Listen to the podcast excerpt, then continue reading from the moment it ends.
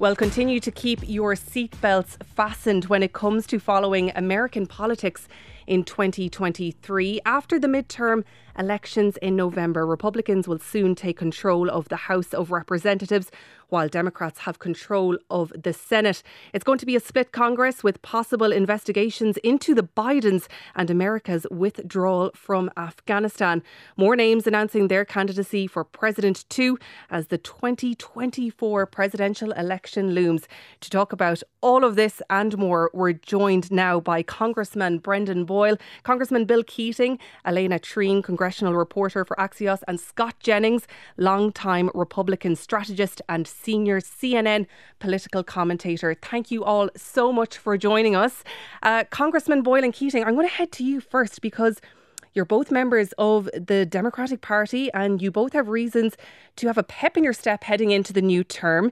Good-ish midterm results and gas prices down.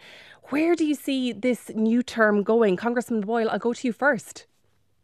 Yeah, well, first, as you referenced, there's no question that the midterm election did not go as they typically go. Typically, the party in power, especially the party that holds the White House and both chambers of Congress, typically loses a lot of House seats. That's the case 90% of the time in midterm elections since the late 1800s. But that didn't happen this time. And so, we did lose the majority in the House, but we're only 5 seats down. And then, of course, in the Senate, we actually added a seat. So in terms of what the next 2 years look like, we have divided government. Typically, that has produced deadlock. But there have been exceptions where you have seen grand compromises on major pieces of legislation. People forget now, but that happened in the late 1990s when Newt Gingrich was Speaker and Bill Clinton was in the White House. It also happened the first time that Nancy Pelosi was Speaker and George W. Bush was president. For example, it led to the last time the minimum wage was increased. So I would not be totally doom and gloom that we're guaranteed to have 2 years of gridlock. Congressman Bill Keating, are you going in as positive as Congressman Boyle? Well, I think I'll be realistic in the sense that, number one, the midterms did reaffirm democracy, those democratic issues, the big D democratic issues, the ones that are so important right now in our authoritarian versus democracy challenge that we face. So the election deniers on the Republican side lost their elections. They do have a slim majority, which will force some bipartisanship. And I'm hopeful in that regard. The two committees I focus on are very, by history, bipartisan, Foreign Affairs and the Armed Services Committee. So there'll be elements of that, but there'll be difficulty. I look back at the former Speaker Boehner and former Speaker Ryan and what the trouble they had within their own party. And now, you have the current leader, McCarthy, who is, bartering to be captain of a pirate ship whose crew is already planning his mutiny. So there's a great difficulty even within the Republican Party organizing that way that two former Republican speakers have faced. And that will create even more deadlock. So I anticipate, investigations as they have had forecast themselves.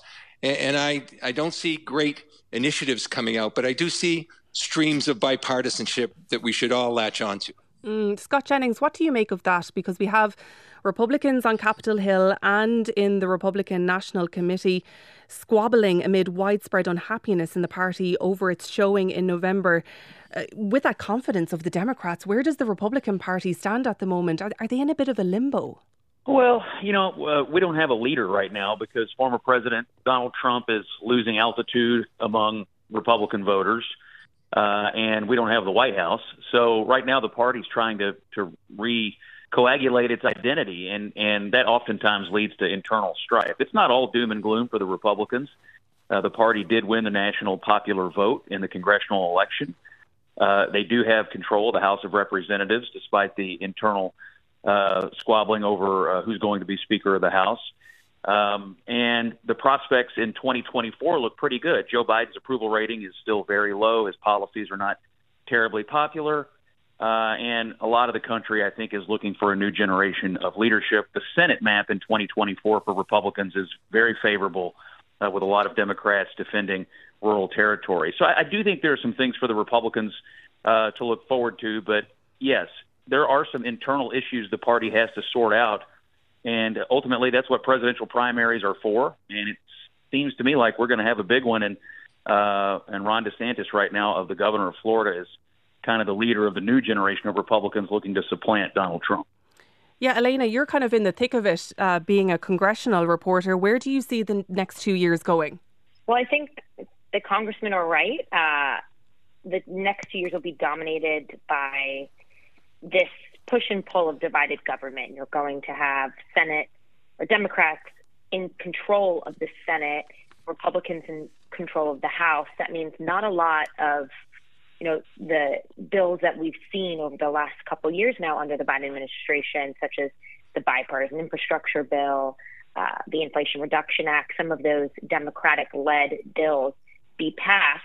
And it will be dominated by House Republicans' investigations. Republicans have been planning meticulously the series of investigations they plan to launch, including examining the withdrawal from Afghanistan, examining what they argue is the politicization of the Justice Department and the FBI, looking into Hunter Biden, the president's son, a lot of these more political investigations, and hauling in a lot of people from the Biden administration, like the Department of Homeland Security Secretary Alejandro Mayorkas, looking at ESG, which is environmental and social governance policies, and investment firms. I mean, a lot of these things that they've been very eager to dig into, and people that they've been eager to speak with, hauling them in for some of these high-profile congressional investigations. So that's on the Congress front. And then, yes, of course, 2024 and the presidential election will be one of the key things dominating the news cycle and really seeing who Republicans get behind. And I agree with that everyone's saying on this call, that President Trump is still a formidable Republican, but he is starting to lose some of his most loyal followers. And we are seeing, I think, a departure from some of that steadfast loyalty to him, and people really being afraid of speaking out against him or criticizing the former president. Now we're starting to see more Republicans begin to do that and try to distance themselves from some of the divisive rhetoric that we've seen him continue to use. And Ron DeSantis, for sure, the Florida governor, has been really a formidable person who's showing that he could become a key opponent to Donald Trump. I think we'll see a lot of other people throw their hat into the ring for the 2024 Republican nominee slot. But it's really going to be, I think, a question of, can Donald Trump remain the front runner? And if not, who will be the person to really challenge him and gain the support of many Republicans who have, for the past several years, really been the party of Donald Trump. And Congressman Keating, if we go into what Alayna was saying there about House Republicans investigating possibly into Hunter Biden, into his business dealings, also the withdrawal of troops from Afghanistan, is that something that is worrying Democrats coming into this new term? I really am not terribly concerned about the investigations themselves. I'm concerned about how the precious time of Congress will be wasted doing that, because we do have huge priorities. And I'm more concerned, I think, from an Irish perspective and an international and European perspective, about some of the isolationist thoughts within the Republican Party and their effect. I've already seen the effects of that on the Foreign Affairs Committee just at the waning days of this Congress now, with votes that came up. And Marjorie Taylor Greene leading efforts to move us away from backing Ukraine and supporting Europe, and getting the support in the committee of mainstream Republicans. So that's what I would be more concerned about, rather than the investigations themselves. But with Ukraine, the U.S. funding for Ukraine has been extraordinary overall. $50 billion package, including military aid, humanitarian aid, $20 billion of that in military aid. That is an extraordinary amount of money. Surely the expected House Speaker, Kevin McCarthy, his analysis and his way of thinking is, listen, we can't give a blank check anymore to Ukraine, and we need to look at the amount of money that we are spending on Ukraine. There's no blank check. I mean, all these have been documented. There's a great effort of accountability for the military assets that are there, and that is an issue that commands respect across the aisle. But importantly, U.S. isn't doing this alone. Everything you mentioned was the U.S. commitment.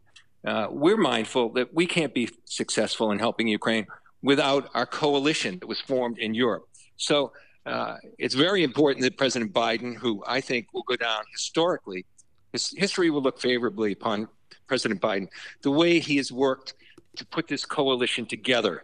So it's that coalition we should be concerned about as well. And again, getting back to my greater concern that this isolationist wing of the Republican Party could do things to break that. I'm more concerned about keeping that together as a priority, even though the funding itself is important. Scott Jennings, what do you make of that? Yeah, I think on the isolation question, I agree with the congressman that this is going to be a raging debate for the Republican Party that will define the future. And there are rising isolationists in the Republican Party, and they're wrong. My personal views are that the United States is a force for good in the world, and it always has been, and it always needs to be. But there are people on the right that think otherwise. I would also point out there are people on the progressive left that would rather not spend as much money overseas when they have so much domestic spending they'd rather do in the United States. So it's not fully on the right that this rising isolationism is a problem, but I think for people who believe in what the United States stands for in both the Democrat and Republican parties, it's vital that that bipartisanship continues. I think there's a strong bipartisan majority in Congress to continue helping the Ukrainians as we have so far. So that's number one. On the investigations, I think that the American people are going to be most interested in the investigations of the border and what's going on our southern border, and also the pullout from Afghanistan. It strikes me that those two things are going to have the most political salience as it relates to the failures of the Biden administration or whatever that uncovers. The Hunter Biden investigation, which Republicans consider to be an investigation of Joe Biden, is far more political. And my guess is opinions are already hardened on that. If you're a Democrat, you don't think much of it. If you're a Republican, you think it's the scandal of the century. But on the two big policy issues, the border and Afghanistan, I really do think the American people are anxious to find out what happened and how to stop it from happening again in the case of Afghanistan, and how to fix the border crisis that we're currently in the United States. Yeah, Congressman Boyle, Scott Jennings has a point there in relation to the investigation into Afghanistan and that evacuation of an unprecedented scale that saw more than 120,000 people airlifted out of the country after the Taliban swept into Kabul. Just in terms of pure politics, I actually agree with Scott on the border and the political potency of that. I disagree with him, though, on Afghanistan. Even though the withdrawal of Afghanistan, the way it was carried out, frankly raises a lot of questions. And there was some footage that was very difficult to watch, especially after a 20-year commitment of blood and treasure. That said, though, the solid majority of Americans still agree with President Biden's decision. A solid majority thought that it was, frankly, long past time to leave. So I'm not concerned about those sorts of investigations or oversight hearings. When it comes to the border, however, that's the one that has far greater political potency. That is the one that will put especially border state Democrats on the defensive, as well as this administration. And that is the one where, candidly, the incumbent administration faces some sort of risk. Now, by the way, this has been an issue for at least 20 years. I remember when it was hot in 2005, 2006, when George W. Bush was president. So it's not like this just came about yesterday. At the same time, however, there is no question that we Democrats face, fairly or not, some vulnerability here. And if Republicans focused on that and less the Hunter Biden laptop stuff, frankly, they would be wise. Alayna, what do you think?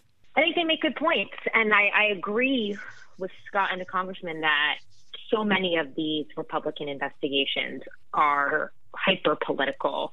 And really in the current polarized state of American politics right now and the environment that we're in, it is, I think Scott's right in the sense that Democrats will believe that it's kind of a political farce to continue to hammer into these points, whereas other things really are very compelling, like the border, like examining the Afghanistan withdrawal, things that Americans really do want answers to.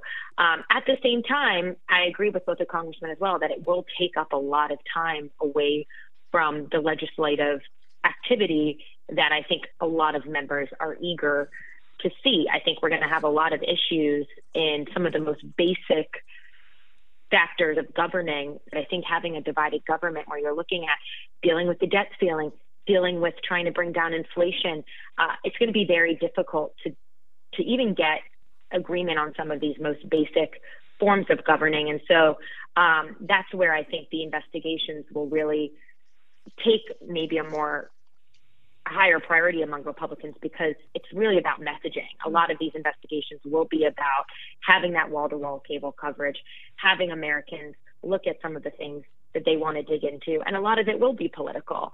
And I think that's going to be a struggle for a lot of people in Congress, trying to, you know, distract from, or I should say, extract the noise from the reality of what's happening. And so I think it's going to be an interesting place for a lot of members, including Congressman Boyle and Congress, you know, everyone on this call. I think that it's just going to be a difficult thing to try and parse through really what is important here, what are the facts that we're trying to glean versus what really is political theater.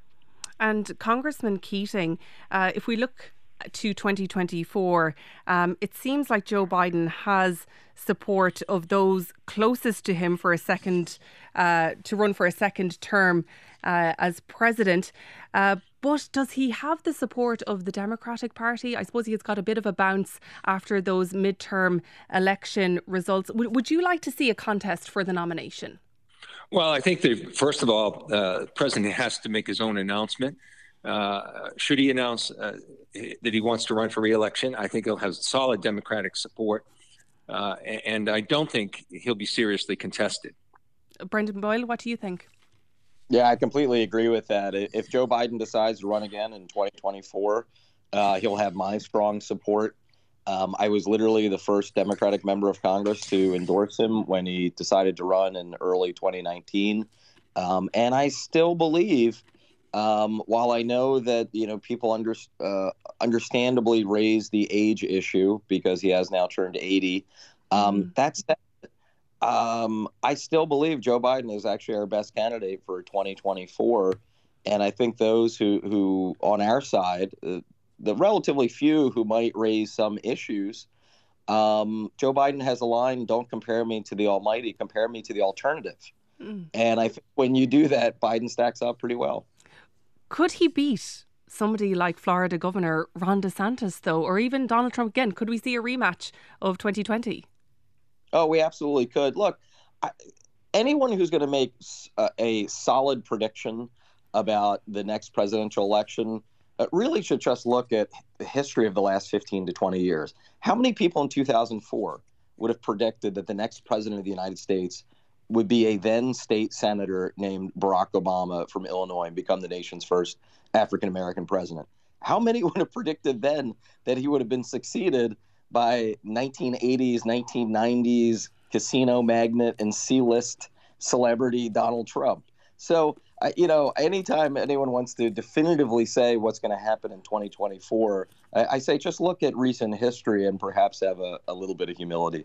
And Scott Jennings, so far it appears from this side of the Atlantic anyways, that Donald Trump's presidential announcement has been a bit of a flop. What do you think of that? Because this obviously puts the likes of Florida Governor Ron DeSantis and whoever wants to try for that Republican nomination for president in a very strong position.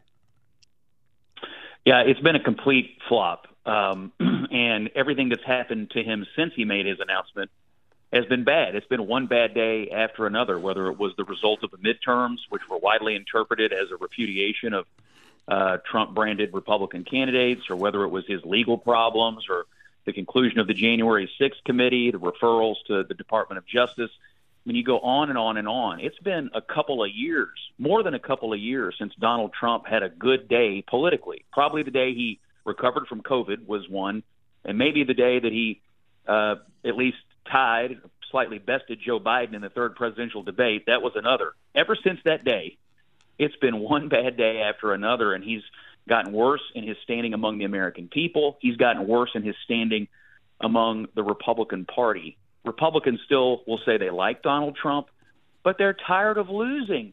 The only thing Donald Trump ever won was 2016, when he did ascend to the White House. He lost the national popular vote. He sort of backed into it.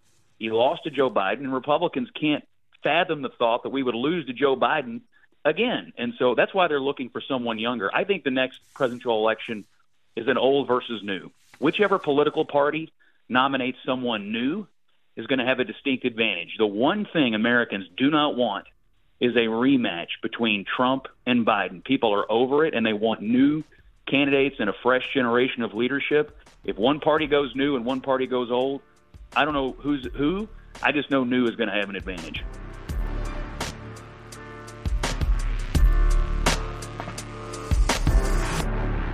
Well, as we head into the new year, it's always great to do some predictions this time of year.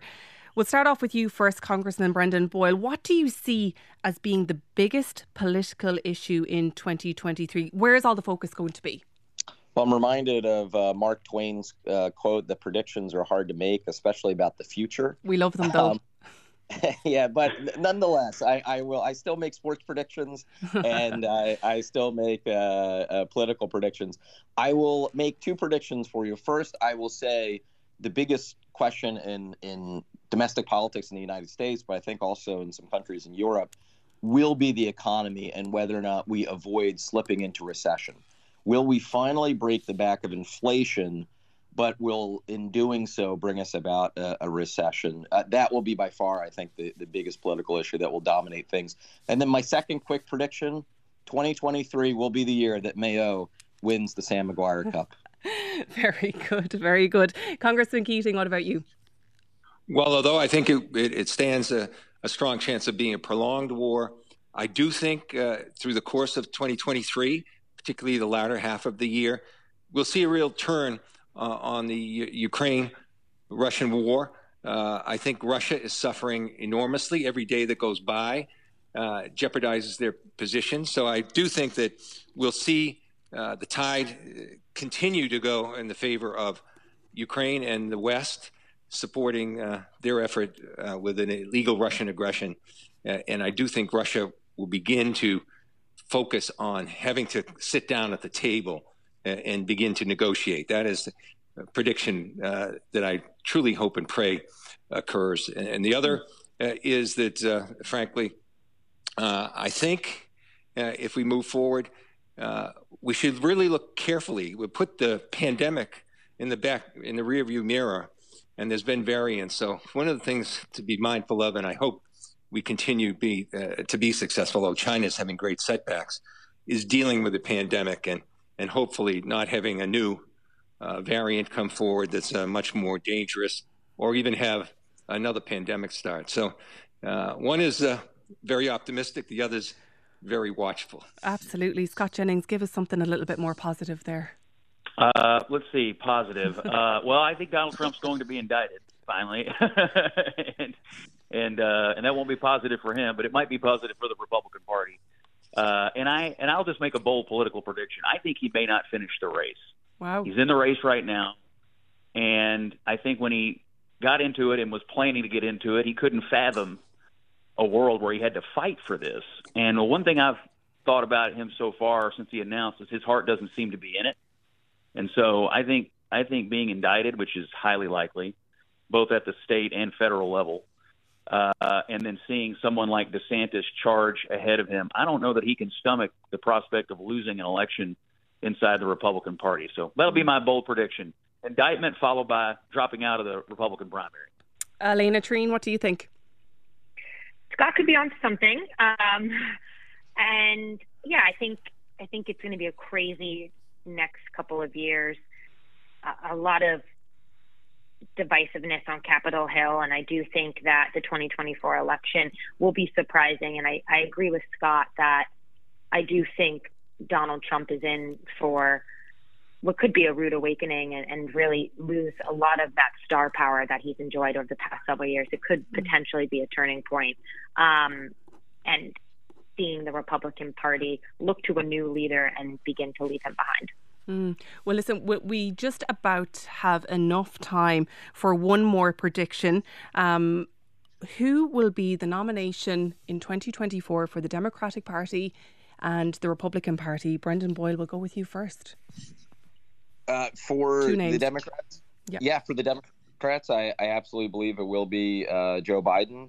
For the Republicans, I actually will say that it will be Donald Trump. Wow. I think that in the end of the day, look, he very well could be indicted. This could very well be the turning of the page.